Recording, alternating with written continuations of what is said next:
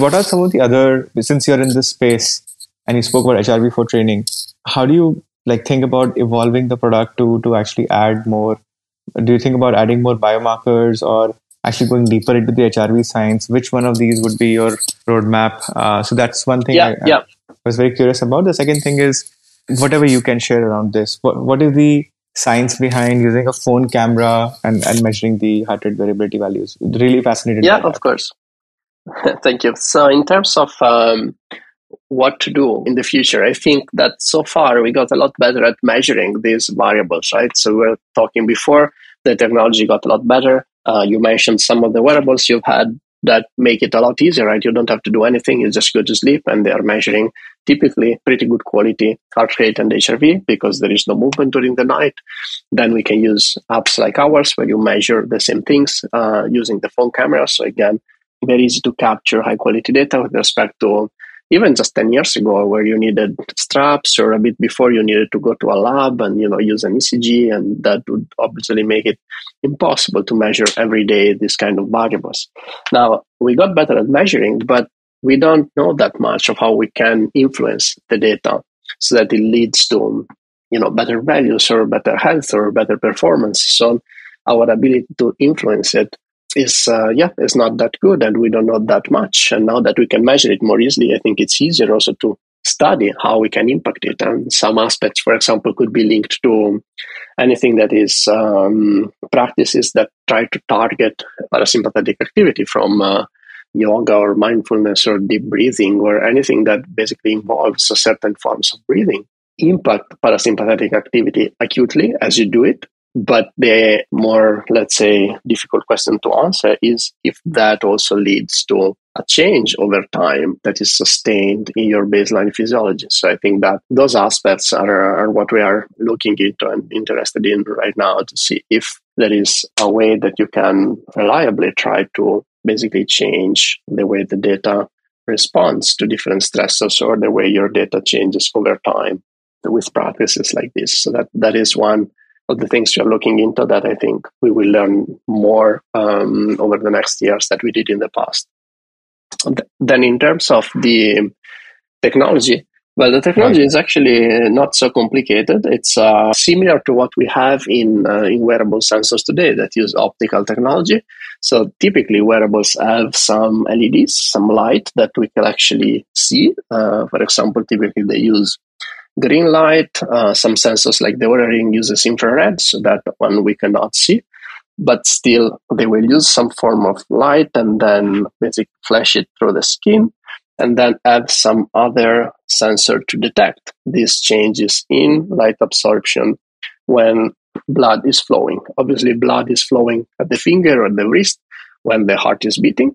So that information is related to heart rate variability in a way that you can simply see uh, the change in blood volume through the capillaries using either a phone camera or dedicated sensor like you have in wearables, and that get that information to reconstruct the beat to beat variation that you have in heart rate and heart rate variability so that you can capture that information without um, basically measuring the reference that would be the electrical activity of the heart.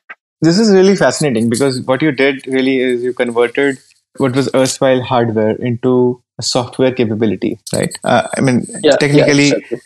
it's still hardware capability, but it's the hardware that everybody has access to in the world. Exactly. And potentially a, a billion people in the world could could essentially uh, provide you the data and the patterns that probably would turn out to be the biggest clinical trial maybe not the clinical trial but biggest observational study ever done in human health uh, in the world in terms of a yeah for sure. There are many opportunities. Yeah yeah. Even in the context of uh, sports science you know there is typically studies are very small. There is uh, maybe often less than 10 people that are analyzed with respect to how their training changes their physiology and things like that. While using the platform last year we published um, a study, for example, looking at these changes in response to training as well as sickness, uh, alcohol intake, and the menstrual cycle in about 30,000 people. So it's a lot more interesting than to look at these patterns and see how they change also across, uh, for example, different age groups, right? Because most of the research may be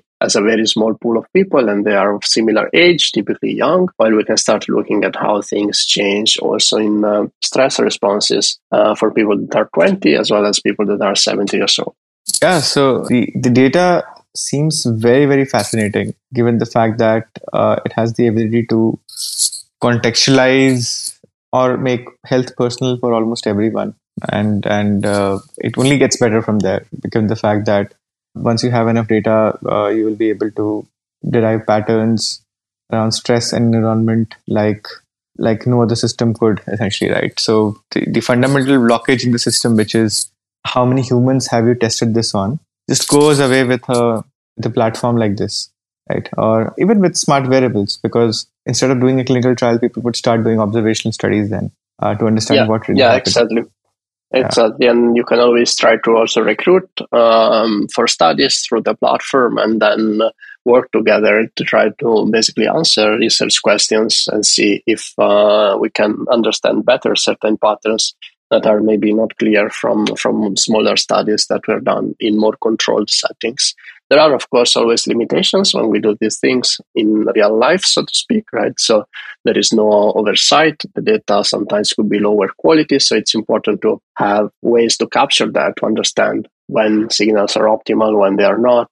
This is something that we try to focus on a lot. So even reporting it back to the user. So when you use the platform and you take a measurement, you will get also signal quality measurements that are typically not reported by wearables that are always, let's say, pretending that your data is always perfect while we know it's just not the case right? We know that heart rate with movement of the wrist is often inaccurate. So it's important i think to try to be more transparent on these kind of things so that the data can be trusted also for, for research purposes both internally but also for you know universities and anyone else that is using the tools for uh, for their own research